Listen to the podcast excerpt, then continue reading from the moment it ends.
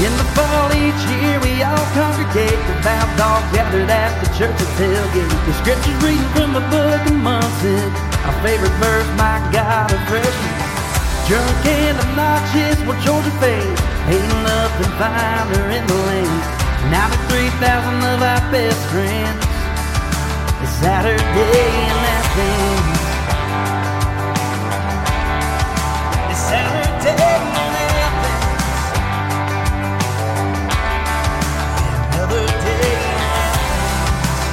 Welcome to the Saturday In Athens podcast. We're a Georgia Bulldogs show. I'm your host, Seth Saunders, joined as always by my co-host, James Kim. What's up, brother? What's up, man? It's been a while since I've seen your face. Uh, I think it was our 150th since the last time we actually did an episode. It's been a minute.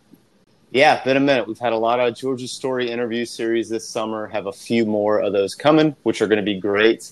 Uh, but had a lot of stuff to want to talk about, and kind of want to lead that off with recapping media days in Nashville. We had the opportunity to go, and and first off, we posted a video video to this subject, but we wouldn't have been there without people listening to the show and without the growth that's happened over the three plus years that James and I, and I have been doing this. So uh, thank you for listening. And uh, as always, if you can, please share it with your friends. Please share it with your family. Please uh, follow us on social media. We want to be as engaged as possible with you guys and, and hit topics that y'all want us to hit. And the way we do that is by hearing from you and by having more people listen and follow. And the more people that follow, the cooler stuff that we get to do, whether it be Media Days in Nashville or the Heisman ceremony in New York uh, with Stetson being there, and hopefully some more of that kind of stuff in the future. So please go on wherever you get your podcast, subscribe to us, download us, share with your friends and family. We would we'd really appreciate that. So let's start off with the sad news about Media Days first. It was supposed to be a boys' trip and my man had a lot of travel issues. So I'm going to let you start with that. So I was supposed to leave Monday morning at 5:30 a.m. Well, my flight left. I was supposed to leave my house at 5:30. My flight left at seven. I live about 30 minutes away from the air, airport, so it's a very small airport in Richmond, Virginia. So not a not a large trek. Not doesn't take me long to get through the airport. I got a update alert from JetBlue around nine o'clock, nine thirty ish, I think. Um, that my flight, my flight leaving Richmond to go to Boston, was where my layover was, was delayed, and I wasn't going to be leaving until nine a.m. And that was going to make me miss my connecting flight from Boston to Nashville.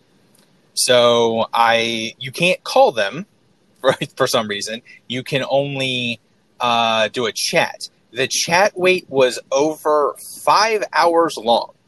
So they could not get me in another flight in any airline that got me into Nashville until Tuesday after Kirby's presser. I think they weren't going to be able to get me into Nashville. My flight would have landed around 1, 8, 1 p.m. Nashville time, Tuesday. So that was the so my only other option, and I didn't find this out until around 4 a.m. I think on Monday morning was when I found out that information. So after being up till 4 a.m., my only option at this point then was to drive to Nashville, which is around a nine hour drive. Needed a little bit of sleep. Up for five hours, got up at 9 a.m. Eastern time, and was like, there's no way I can do this drive at this point. So wasn't going to be able to do that and ended up getting a refund for my flight and not being able to make the trip. So honestly, I'm really sad I missed the the media days, but I'm more sad because we haven't seen each other since Atlanta last year when we went to the Oregon game. So it's been Yeah. now it's been 11 months since we've hung out, and God knows when we'll actually get another opportunity. So that's I'm more sad about that. Yeah, I mean, it was the same for me. That was the thing I was most sad about is it was going to be something we got to do together and kind of spend time together and hang out, which we just don't get to do much. James is in Virginia. I'm in South Carolina. We both have a ton of kids, and it's just not a lot of opportunity for us to like hang out. So yeah, I mean, dude, it was Oregon. It was for the Chick Fil A Kickoff Classic last year. That was the last time we hung out in person, and so yeah, I was bummed about that. Um, but just one of those things. Uh, I had gotten in Sunday night, and that's when I had called you when I got to the hotel, and you're like, "Dude, I got bad news. Like this thing is not looking good. My flight's already delayed, and like, oh man, this is this is a bummer." And so, uh, yeah, so Monday was I was a little bummed out just because I thought we were kind of going to be doing it together and get to talk with different people. And, um, you know, I, I will say too, just individually, like a situation like that where you go in and you don't know a ton of people, it is a little easier when you have like a co pilot with you because you can both kind of build the conversation and whatnot.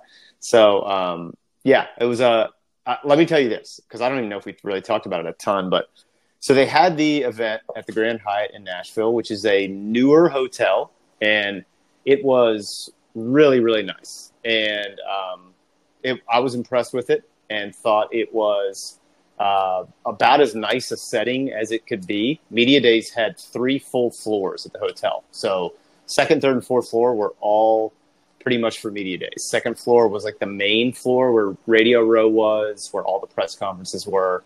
Then the third floor was pretty much full of, um, well, that's where like a lot of the SEC network stuff was set up. So all their different breakout rooms and things were up there. They had like a social media space where guys could go in and do different videos and whatnot. And then the fourth floor was where like the media dining and some little breakout rooms for media and whatnot was. So crazy, man, the scope of it. And I couldn't really get over the amount of people that were there. I mean, I knew it was a big event, but dude, it was it was popping. Like that Radio Row kind of took up a full L of the hallways leading into the main conference room. And the main conference room was massive. I mean, there was probably, I mean, there were hundreds of seats where journalists could like sit. And then the SEC network um, setup was in the back corner of that room. So that's where they did all their live shots from. And for Monday, I was working remote. So I really only spent maybe an hour, hour and a half in the media days area. Like I got credentials, picked up like the program and all that type stuff, and kind of got myself familiar with it. But then I had to work, so I wasn't really in on a lot of the press conferences that first day. Uh, Finebaum had his set set up right outside the media days press conferences. They were doing stuff like Greg McElroy was doing hits all day out there. Uh, this is the part you should be proud of your boy about that. So all throughout the conference area, they had coolers full of every flavor of Dr. Pepper known to man, which is like crack for your boy. Well, I think I only had two Dr. Peppers the whole week, which is insane given that I would have preferred to have been like Forrest Gump, where I drank myself about 18 Dr. Peppers. So it was, uh, it was a gold medal performance in willpower, brother. That's impressive for you. That's really impressive. It was. I will also say this media food selection, pretty good. They had like a snack each day, which every time I read snack on the schedule for the day, I, I will always think when I hear that word of Rex Ryan and the season of Hard Knocks, let's go get ourselves a damn snack. so yeah, that's all I thought about each day at snack time. So, um, but yeah, Monday was kind of that was about it from a business perspective. And then that night, Them Dogs was on the documentary, kind of capturing the 2022 season. Have you watched yet? Yes, I have, and I mean it was good. It was good, but it was just wasn't as good as Year of the Dog. Yeah, it just didn't have that same oomph to it. I guess like Year of the Dog had a lot of funny moments. I feel like this just was kind of felt like just like a just a recap. Yeah, didn't you feel like, and I don't know if this is because the coverage was greater, but didn't you feel like you had seen a lot of that footage before? Yeah, I felt like a lot of it came out from like their their weeks leading up to it mm-hmm. stuff. So I felt like that. I felt like nothing was really. There was no shock value to it at all. There was no like. I'm not shock value is maybe not the right word. There was no surprises in it at all. It was just all felt like kind of regurgitation.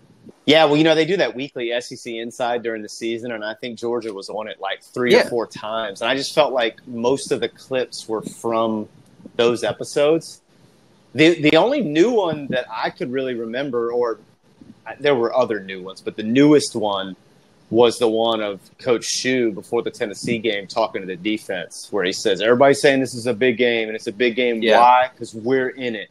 And I was like, "Dude, whole body, like goosebumps." I just thought that was so electric. Yeah. So that that was the that was my big takeaway from that one.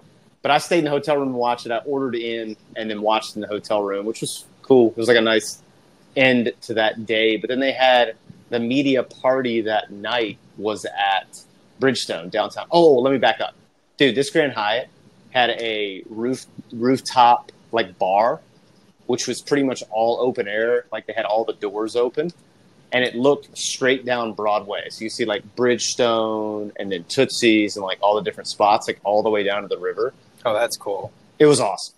Like for sure, probably should have shot some content up there. That's that's a whiff on part.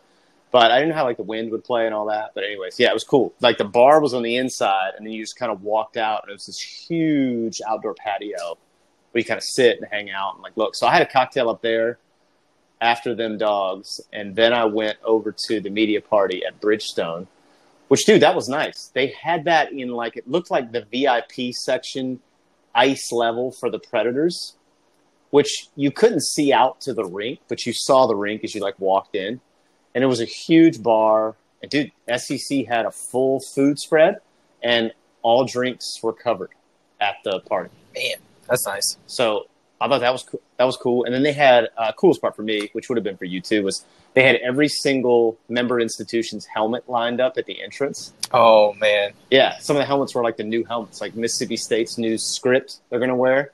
Oh, that's cool. That was the helmet they had. So yeah, that was cool. And uh, I'm, dude, I met some guys that night who have a podcast that do an Auburn podcast called The War Report.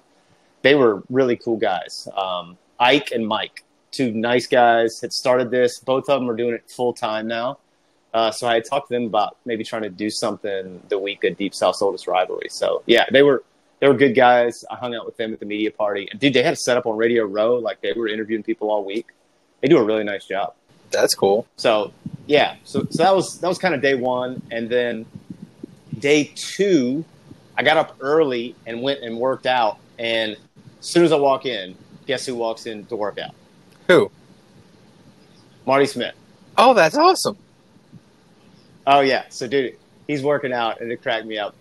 I haven't told you this story yet, but it was my favorite. This is when I knew. I mean, I knew before that Marty was our people, but this is when I really knew Marty was our people. So, dude, he was working out, and he's about to hit this set and you could tell like whatever he was playing in the earbuds just hit right where he wanted and he just dropped the drum hammer on him right before he started doing the next set. I was like this is my yeah. man right here.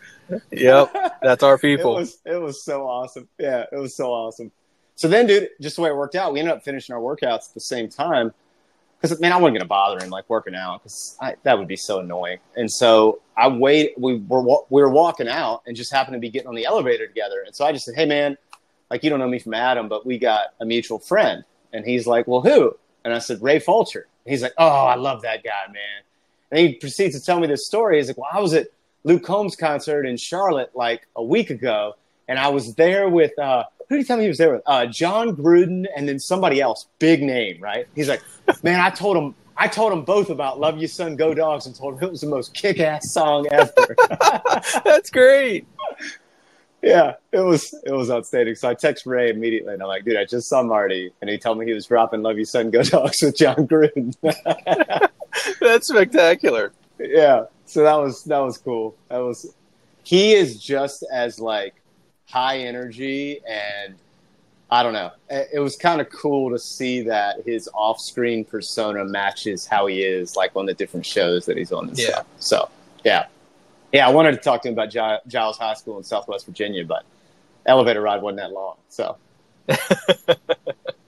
we, we can only go so far. I couldn't talk to him about his Radford days, but yeah. So that was a that was kind of a good start. And then I, as soon as I got showered and dressed, I went down because dude Kirby was like ten o'clock Central, I think, because Clark Lea went first. Yeah, he because he was eleven Eastern. Dude, the setup they had was cool too. They used the Nashville theme for everything. So like, did you did they show it on TV? Like all the coaches' names were in like the spinning records and stuff. Yeah. Mm-hmm.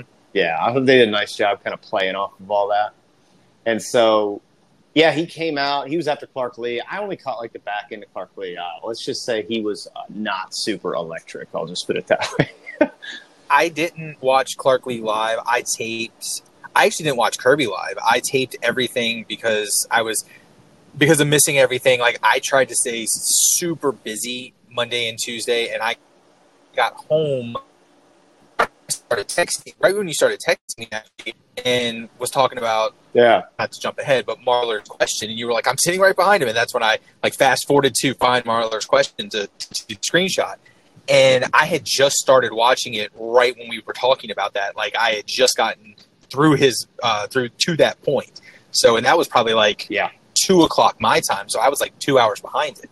So I was watching. I caught the very. I like skimmed through most of it. He was very monotone. I thought, like just very matter of fact to the point, um, which I guess is kind of his personality, which is kind of, from what I understand, what the Vanderbilt people like about it. That he's not. He's not too high and he's not too low, which is kind of what they want for that job. Yeah. I guess it's kind of what you need for that job, actually. Yeah, he was. Uh, he was. Whew, let's just say, if he had been a comedian, that room was dead after he got off stage. And then Kirby comes on, and you talk about polar opposites. He just had this presence and command of the room that was evident. And you want to know my, the most interesting thing about the press conference for me was, and dude, there was a lot of stuff, right? Like, and, and we'll talk about this, but Kirby always uses those platforms to set the tone and lay out what the theme for the season will be. He brought up the All Blacks, the New Zealand rugby team, and better, ne- better never rest. That's going to be the catchphrase for this team, which is outstanding. And you know, he hit all the points he wanted to hit. The thing that I found fascinating was I don't know that there was more than one football question. I think Graham Coffey from Dog Central asked about tight end usage. And other than that, I don't know that there was a directly football related question the entire time that his media availability was open in the main room. Do you remember one? I can't remember one. No, most of it. it I mean, let's be honest. I mean, I was kind of surprised with the questioning. Yeah. I thought this was going to be the time that he was going to get grilled about all the off-season stuff, Mm-hmm. and there was only one question about that. Yep. I, the questions were kind of softballs, for lack of a better term. Like I felt like they were kind of soft toss. Like we're almost playing wiffle ball. Like I, I thought he was going to get much harder questions than. But I mean, I guess when you're a two-time defending national champion coach, you kind of you kind of get a little bit of get a little more clout with it, I guess. Um, the the press conference was less his speech. I mean, his opening was better than the questions. I thought. I thought the Yes. questions were a little bit ridiculous, were a little bit soft. Well, dude, he got three questions on if they were cognizant of the history of three peats in college football. Like, Yeah, I don't know, man. It was he can only answer it so many ti so many ways. Like, Yeah, I, I thought the questioning was much different than anticipated. Number one, I thought there were going to be way more questions about the scandals, right? Like the speeding and the accident and all Yeah. the things that happened. And I think in some ways that was muted because, dude, the AJC story where Alan Judd got fired came out Monday, I think. uh, yeah, it, was Monday. And so I think people were real tepid about asking about that, given that the journalist that had wrote the wrote, most recent story had been fired for essentially not having the information to back up the story that he wrote. A lot of the pieces, while some of some of it's based in fact, were basically hit pieces. And when you're getting a lot of your information from those hit pieces and a lot of the media backstorm blow up from it was from these hit pieces from the AJC, yeah, there's some truth and some fact to all that's going on with, you know, the speeding tickets and obviously the the horrific accident in January. It's realistically all that's going to be handled in house. And Yeah. if a player gets dismissed, we'll find out about it. Yeah. But there's nothing more. He's not going to tell you what their punishments are. No. You know, and it's not if, if there's nothing that we're going to find out from any question that you can ask him about it. Yeah, I thought he just he he sort of took command of the room and it felt like he was doing what he wanted to do.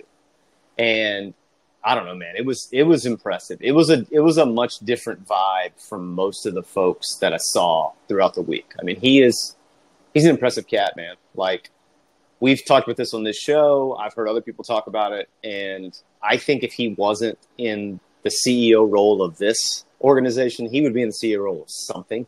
I think he just has that gravitas and that personality, and I just think the motor too is he's just got a big time motor and great, great sense of humor. Like very quick. He worked Radio Row. Like I went out and kind of watched him do some stuff, and he was just working people, man. It was it, it was impressive. I, I wish I had known. I didn't realize this till the second half of the second day, which is you don't know what you don't know, right? Like never been there before. After they do the big stage, they immediately go into a smaller room and have an entirely another press conference where you can ask questions for another 15 minutes, which I didn't know about. So I ended up doing that for Coach Saban the next day because I knew, and dude, it would have been great because it's it's in the electronic media room and it was such a smaller space and a lot more intimate. And dude, you could ask questions and yeah. Anyways, for Dallas next year, we'll know that. I'll put it that way. but so then, right after he speaks, that's when they set up the player breakouts, which was all in the same room. So each player got their own individual side, stage, yeah. yeah, on the sides. And so Brock was in like the front left hand corner, Sed was in the front right hand corner, and then Kamari was in like the back right hand corner. And so I started with Brock because I was, I was just kind of interested to see him in person and see how he was and how he carried himself. He was very nervous. You could tell. He looked it. Yeah, it was very outside of his element, but I thought he equipped himself very well. I thought the answers that he gave were great. I love that he talked about being a triple option quarterback in high school for a year or so, Yeah. which yeah, that was that was fun. You could tell that kind of loosened him up a little bit because he was talking about something that he felt comfortable with. But yeah, he looked very uncomfortable. So then I went talk about polar opposites. I went from Brock's table over to Sed's table, and dude, Sed's just holding court. Like, So impressive, so just right on task and answering questions, being thoughtful, but also not giving away the farm type thing. Like, I just thought he did a very, very good job. And then, you know, he went to that leadership camp uh, up in, I can't remember, it's like right outside of Augusta or where it was. I think it was in South Carolina, but where they had some military tacticians tacticians come in and do some work with them. Well, one of them was our buddy John Richards, who we had on the show earlier this year. Really? And so I grabbed Sed after he got off the podium and I said, Hey Sed I'm not trying to take too much of your time, but like John told me to John Richards told me to tell you hi if I saw you here. He's like, Oh man, like John's such a good dude and so yeah, it was it was cool because I think him and John have kept in contact and like talking about leadership stuff and things of that nature. So yeah, that was cool. No, that's awesome. I mean, I, I've told you since since Georgia started recruiting, uh, said that he is one of the most impressive young men, and it's not just because he's a center, but I obviously gravitate towards linemen Yeah, when they're they're in high school and stuff, and we're recruiting them. He is one of the most impressive young men that I've ever seen in the way that they handle themselves and the way they present themselves ever. Yeah. Especially, I mean, from the time we started recruiting him at 17, um, when he was a junior, and he was a captain of, I think they're 6A. I think he was a 6A um, in Louisiana. Maybe it was 5A. And he was a captain of that team, and the way he presented himself then, it was just so impressive. And then to see him grow and mature while he's been at Georgia has just been that much more impressive.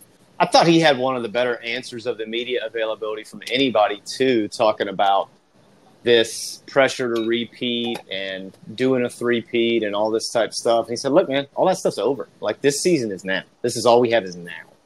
And it was just a you can tell that that program has got it so finely tuned to we're turning the page and it's time to go, right? And so I, I thought he was outstanding. And then I went and hung out at Kamari's table to end, and also impressive. I, I was I I hadn't heard a lot um, from Kamari like speaking and stuff. Man, he was great. Super nice kid. I thought he came off super super humble, and uh, had the chain of the of the entire media days. I mean, that thing was just fire. So Yeah. yeah, I thought all three guys that the coaching staff chose to represent the university did an amazing job. Uh, were great ambassadors while they were there, and they had some fun throughout the day too. I mean, I think they uh, went and did Radio Row and did all those things, and I think everything went off well. So there were no.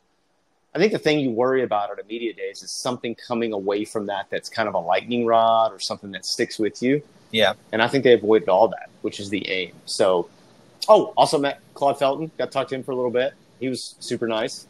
So, I feel like he is like prime minister of the Georgia Athletic Department. So it was cool to cool to talk to Claude. He was just as kind as and gracious as he could be.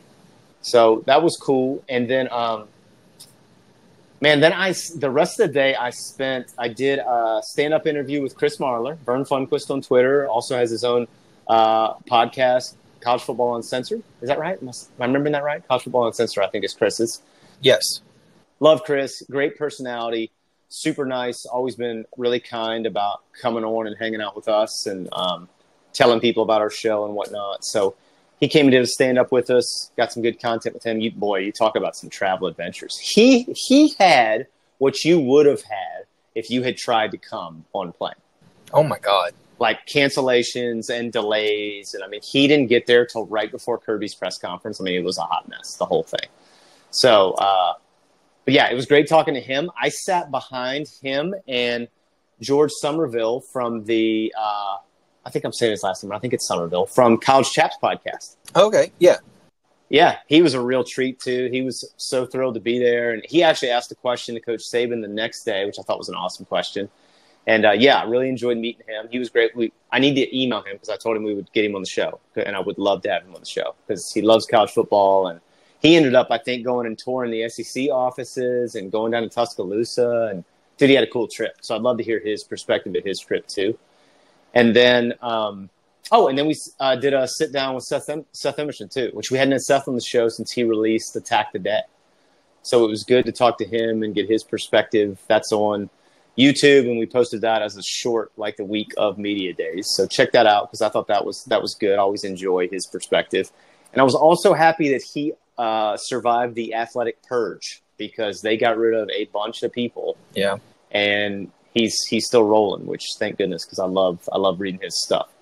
So that was kind of my day on Tuesday, and then Tuesday night was Bluebird night. Well, homie, the traffic in Nashville, like from four to six every day, was insane. I ordered my Uber at like 4:45 for this six o'clock show that is 15 minutes away. I, I didn't even end up getting to the Bluebird until 10 minutes after. I was so late. They called me on the way to ask if I was still coming because they were going to give my tickets away. Oh my god. Yeah, because dude, it's it is like they sell it out every single show they have. Like people wait in line to go if they don't have tickets. And so yeah, I like got in there by the skin of my teeth. And uh, man, as always, the Bluebird did not disappoint. It was as as good as it was the last time I was there, and I was sitting like one person removed from the in the round. So it was a really cool vantage point, very different from the last time I was there.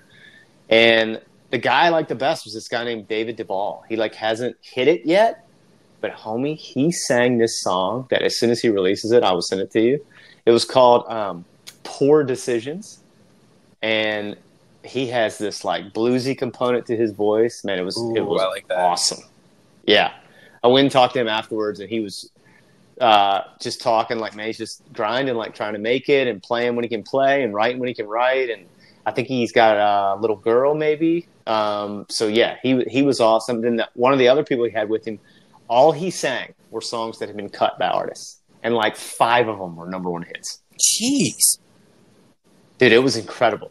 And his stories were, were really good. Like he was telling different stories about when the songs dropped and things that happened. And so that was cool. I, I like really enjoyed that. I posted one of his stories on our Instagram story that the uh, Bluebird had released, and that that's how he was all night telling stuff like that. So that was uh that was really cool. I, I just advocate as I always have on our show. If you get the chance to go to Nashville and go to Bluebird, it is a must. Like you have to do it. So yeah, that was that was great. And that night, I just went back. Oh, I, I don't know. I've told you this. I go back to the hotel, haven't eaten. I'm hungry, so I go to this restaurant that's in the lobby of the hotel to get a burger. Sit down, have a beer. Two stools down from me is Tess and Greg McElroy. No, you have not told me this. Yeah, so they're just they're just shooting the breeze, hanging out, and um, you know, I was there by myself, so like I'm just kind of not eavesdropping, but I was listening, and they were kind of talking about college football and talking about different things, and this was the coolest moment. This dad came up with his two young kids, and his one kid is a huge Alabama fan. So they come up and they're like, "Hey, we don't want to interrupt you, but like, my son's a gigantic Alabama fan. I was hoping he could get your autograph and like maybe take a picture with you." Dude, McElroy could not have been nicer. Him and Tess like talk to the kid, talk to the family, end up taking pictures with the family. Like, I just thought it was a neat moment. I always like these moments when there's no cameras around Yeah. to see how people are. Who they really are. Exactly. And they were both as you would want them to be. That's and awesome. so I was like super impressed with them. And I didn't like talk to them or anything like that because, again, I, I just don't like interrupting people, especially when it's like after the workday and they're trying to have like a wind down cocktail. But Yeah. uh, and they'll never know this because they won't listen to our show. But I ended up buying their drinks for after I saw the interaction with the kid because I was like, you know, good people are doing good things. Let's pay this forward a little bit. And so I bought the cocktails. It's kind of a show of put something out in the universe that's good because you guys are doing what you should do given your platform and your stance. So yeah, they were nice. Well, so then, dude, I'm walking out to go back up to the room with my food, and at the host stand is Takeo Spikes. Let me just tell you, my friend, he is a grown man. Dude, it's one of the only times this has happened to me. Me with The Rock, happened with somebody else. I walked by him and I was so taken by his size and his stature. I just go, just came out of my mouth. Couldn't, I was like verbal diarrhea. Couldn't hold it in. He just, I just go, you're Takeo Spikes? he goes, he goes, I am. so I said, Hey man, I'm Seth. Like I ended up talking to him a little bit. And he was super interesting, man. You know, he ran with the Bulls this summer. Oh my uh, god! In Pamplona. Yeah. Dude, he's got his MBA. He does his own podcast. Like he is a super interesting cat. I would love to have him on the show. I think he'd be a fun guest. But uh, yeah, man, he was real nice. We talked for a while. I told him, I said, dude, you can still play. It's like you look like you could drop some people right now. He's like, "Oh man, I'm trying. Like try to stay in shape." But uh, he was super gracious, super nice. That was that was kind of theme of the week for me. I don't think I had a singular interaction during the week with folks I chatted with that you know you were kind of taken aback with, or oh that that wasn't that wasn't a great interaction. Like nobody, everybody was real, real kind, real gracious. Talked to Andy Staples. He was real nice. He was there at Radio Row working for On Three with his new gig after transition from the athletic. Um, talked to him a little bit about what his food choices were going to be in Nashville this week because you know he's a he loves to hit the good spots to eat. So he was nice dude, and um, yeah, that was kind of my th- my Tuesday, and then gosh, I'm trying to think what else. Oh, so then Wednesday was my last day. Had to go home, but I was there all day, and that was the day that Saban spoke. So went in and saw his press conference very different vibe from Kirby's. Um, also had command of the room, but it was different. I don't know. It felt like Kirby had more of a presence. And I will say, I thought Nick had more of that in the small room because he looked a little more comfortable. But he was good. You know, he talked about his, uh, I can't remember, his, his Mamaw Saban making cakes. And then somebody asked him what his favorite cake was. And so he chimed in that carrot cake was his favorite cake, which I thought, boy, this could become a lightning rod. So, on that subject, what is your favorite cake? Cake? Yeah, cake. That's tough. Like if you were having Mamaw Saban bake something for you, what would you have Mamaw Saban bake you? that's tough because if I'm having a cake, I like me a good cherry pie. See, that's where I, when you said that, that's where my mind immediately went. Not a, oh, okay, yeah, yeah. See, when you say cake, like I always whenever I get my birthday cake, I always ask for a dump cake, which is basically, and it's basically with a cherry pie, but it's with a cake batter instead of pie, it's pie crust. So it's basically the same thing. So that, but my mind goes to cherry pie always, or a cherry dump cake. Oh, I like that. I, I, like a good pie too. I, I think for me, I got to cheat a little bit because I love me an ice cream cake. It's like my favorite thing on the planet. Uh, Dude, July- kids, kids like that. It's it, it's okay. I mean, I see. I like dump cake with some ice cream with it, but heat up the heat up the cake. You hit the nail on the head. Kids like that. I'm a child. This fits perfectly. I have a child's palate. Of course, I like an ice cream cake. well, dude, there's this spot in Richmond called Gelati Celesti, which I wish they would move to Charleston or even Athens. That they make ice cream cakes and ice cream pies, and oh, homie, it is out of bounds. like because it's homemade ice cream that you're putting in oh. these concoctions, and oh, it's so so good. There's a place here on Sullivan's Island called Beard Cats that does one. It's pretty good. It's not as good as Gelati Celesti, but it's pretty good. And Beard Cats is is my ice cream spot. So if y'all find yourself on Sullivan's Island in South Carolina, please hit the Beard Cats. You won't regret. it. Great ice cream sandwiches too, and uh, that's where we get our cinnamon rolls for Christmas Day. Is from there. They do like a homemade take takeaway cinnamon roll. So, anyways, back to day three with Mamaw Saban and Coach Saban. Now that now that we're hungry, yeah. So, so now that now we've worked up an appetite on that. So he was good though. He got more football questions than Kirby got, way more. You know, they had questions about the quarterback position and all the things they got going on, which I do think they are a very compelling storyline. Which we can talk more about that at a later time. But yeah, man, they got a lot going on. And oh, that was that was the one maybe I slipped in for a little bit on Monday. Did Brian Kelly speak Monday or Tuesday? He was Monday. Yeah, Monday. Okay, I went in and saw his for a little bit, and I, I, credit to him. He got a question about his southern accent, and I thought I did yeah, see that. He, he kind of took it head on and uh, was pretty gracious about it. So uh, that was good. They're an interesting case study for me because I think everybody believes they're going to win, and I just don't know. I'm I'm still one foot in on them. I just don't know. I don't know. I don't know. I don't know if I'm a Jayden Daniels believer yet. Maybe I should be, but I felt like their offense looked better with the who was it? N- Nussmeier? Who's the backup that came in against Georgia in the SEC championship when Jayden got hurt? I think it's Nussmeier. I honestly don't remember. I'm not sold on. I'll be honest with you. I'm not sold on Jayden Daniels. I that is the exact reason why I am not sold on LSU. I, I think when we did our picks, I don't. I'm pretty sure I did not pick LSU to to win the West. Um, and I I didn't pick Jayden Daniels to win SEC all SEC be the first team quarterback. I picked KJ Yeah. Jefferson. Oh, he was good. Oh, he was great. Oh, so we got to talk about this. Pittman spoke after Saban. And let me just tell you, brother, he was must see TV. He's awesome. like, he was amazing. I am so in on Boss Hog. Like, he is just the best. Uh, tell me that you heard the question that the one guy asked him and said, Well, last year you said after y'all won that you weren't afraid of drinking some beer. And so I just got a question Have you ever had old Hamm's beer? And he said, he said, Yeah, I've had me some Hamm's beer before. I'll tell you what, though, man, it, it makes you burp a lot. He's just a Oh. he's just a regular old good old boy. he is, man. I mean, just national treasure. That's why I t- tweeted out when I was listening to his press conference. I just wrote national treasure because that's what he is. Yeah, so I, I just loved him, and then I stayed for KJ's whole whole session, and the guy before me asked the question I was going to ask, which was, when you've played on the road, what are some of your favorite places you've played, and then what was the atmosphere like when you visited Sanford Stadium two years ago for the noon kick? And so he answered that. I mean, he did it gracefully. Like he wasn't. did. He, didn't shy away from it. Nope. No, he he was good. Dude, he is he is a large American. He is a big Yeah, boy. he's, he's a big. He's a big kid.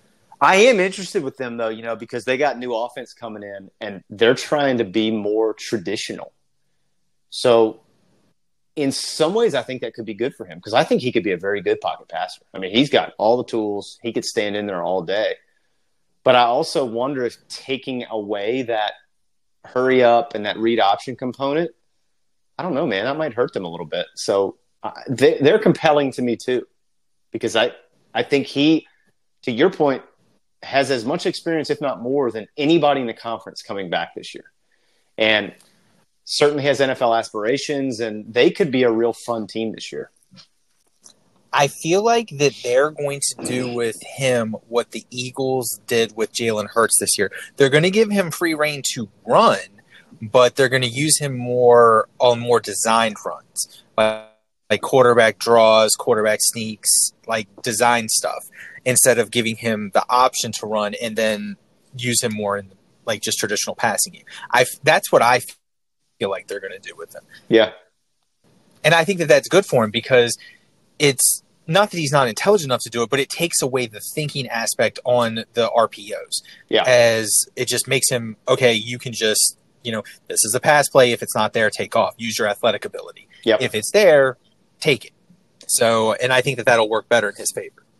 Well, you mentioned it. Probably the coolest thing for both of us with getting included in media days, which the whole thing was cool. And thank you so much to the SEC for uh, allowing us to come and, and cover it and have that experience. And thank you especially to Herb Vincent who helped us set everything up. So just a big thank you all around there because it was outstanding. But coolest part is your humble co-hosts got to vote for the media preseason polls and first teams, which I wish I should have side by sided mine and yours the picks were almost identical and we did not look on each other's papers. Yeah, that that that is true. Yeah, like you sent me yours and I was like, this is laugh out loud funny. We essentially picked the exact same thing. I think we picked the East exactly the same. We did. The East was exactly the same. And I think we had the top of the West exactly the same. We had Alabama. You had Alabama winning the West just like I did, right? Yep. Mhm. Yeah, same. And then we both had LSU second, which seemed to be a more popular opinion than I thought. I thought they got more votes than than expected. We both picked Georgia to win the whole to win the whole conference, which was the prevalent vote. I feel like they got a ton of votes. Ton of guys got voted first team and second team and third team. And only thing I'm a little salty about, I voted for first team long snapper, our boy William Mote. Know your snappers, hashtag. Yeah. And he didn't get on that cut. I was fired up about that. I needed him to be first team. However, they did announce he's finalist for the Mannelly Award, Patrick Mannelly Award, best long snapper in the country. So y'all just need to get ready because you have to know I'm going to be pumping that all year long. he doesn't win the Mannelly Award. We've messed up everything. Mote for Mannelly. It works perfect. Mote for Mannelly. It Yep. all works perfect. It does. I, I got to make that. I'll get the graphic out. So yeah, and that was it, man. Then I went back to the airport after the press conferences that day and flew my behind home and was at work the next morning at eight thirty. So it was a it was a whirlwind set of days in Nashville. Are there things that I've left out that I told you, or things I should have touched on that I didn't touch on? Did you see any of Arnett's press conference while you were there? Did you stay for that? No, I didn't. I was doing stuff for our show when he spoke. So I was doing some stuff Okay. for our social and cutting up some of our interviews when when he spoke. I I should have gone to see him. I was interested in seeing him. He did as good as he could have, given Given the circumstances. it's it was a it was yeah it was his opening statement was obviously it it very what- much what you expected and Yeah. then the questions were they were sensitive to the top to the to him taking over but nobody is giving them a snowball's chance this year and i really don't understand why like if they would have brought in somebody different yeah. I would have understood that. But the fact that they're keeping the continuity and just promoting from within and they're keeping the same offense, like I think they're going to be just as good as last year. They're always predicted to finish last in the West and they always surprise people and they win 8 games, several that they shouldn't have. And they're usually I mean they're not going to win the West, but they could, you know, finish 4th, 5th. You know, they're not going to finish last in the West. That's just not going to happen. well, dude, they got Will Rogers. My man can sling it, and he's Yeah. been there for half a century. And that is true. So I mean, it's it's next year that the year that, that that things might fall apart when they don't have the continuity and the returning players and everything like that. yeah, yeah. But I'm dude, I'm with you. I Mississippi State can be a tough out. Will Arnett's defense can be tough, and It's a weird defense too. Not, not, not. That's not right. Not Will Arnett. What's his? What's his? Zach. name? I'm thinking about the actor. Zach. Arnett. we're gonna have we're gonna have an SNL skit while we're calling plays here. Um, yeah. So I'm with you, man. I they're. I think they're just as dangerous as anybody in that middle tier of the SEC West. If, if you are being honest about it, Kiffin was good. Kiffin had the the quote of the, of the week as usual. Like he's just great. Yeah. Well, what did they what did the guy say that someone said that I look like you and he's like, "What's your mom's name?" or something like that. Which which which mom? Yeah, it was great. Just and he's so he's so quick with it too. Like and everybody busting on his appearance, like saying he just looks so disheveled, like he rolled out of bed. Eh, He doesn't care. That's how he looks. That's him. No, That's just who he is. That's how he looks, man. Yeah, the lane train don't care. Uh, I'm gonna tell you something too, and we'll, we'll talk about this on later episodes. But that's a compelling little matchup for me, brother. When they come between the hedges in November, Yeah, I, that team will go as far as Jackson Dart can take them. Because I mean, I mean, I know Yeah. they brought in um, what Spencer Sanders. I, I'm not sure that he's Yeah. he's ever going to suit up for them. Like, I'm not sure he's going to get medically cleared. Because I mean, I don't know why he left Oklahoma State, honestly, but I I don't either. they're going to go as far as Jackson Dart will take them. I think if they would, if Jackson Dart would have played like he did before he got hurt at USC, he they would have been much better last year. Like they just they relied Yeah. way too heavily on the run game, and when you become so one dimensional, it's easy to defend. So I think that that was the biggest issue for them last year. I will say it. It felt in some ways like they wasted that final year of Matt Corral. Like I thought that kid was super athletic. They had good weapons at the running back position. They had some funky games last year where you thought they. I mean, he always does this against Alabama, but I feel like they put themselves in weird positions against Alabama, and like I don't know. It for me, his rub is still he is too much the gambler and not enough gamble when it's appropriate, right? Like do what you do and then gamble when appropriate. Like, dude, we don't need to go for it on fourth down with 11 minutes left in the first quarter. Like, let's there's there's a big old game to play that's right in front of us. So I'll be interested to see if he has any evolution from that side. But man, they're to have a shot. They're to run the football, and if they can play some defense, and to your point, dude, if Jackson Dart can play, they're to be all right. So they're they're they're real compelling to me too.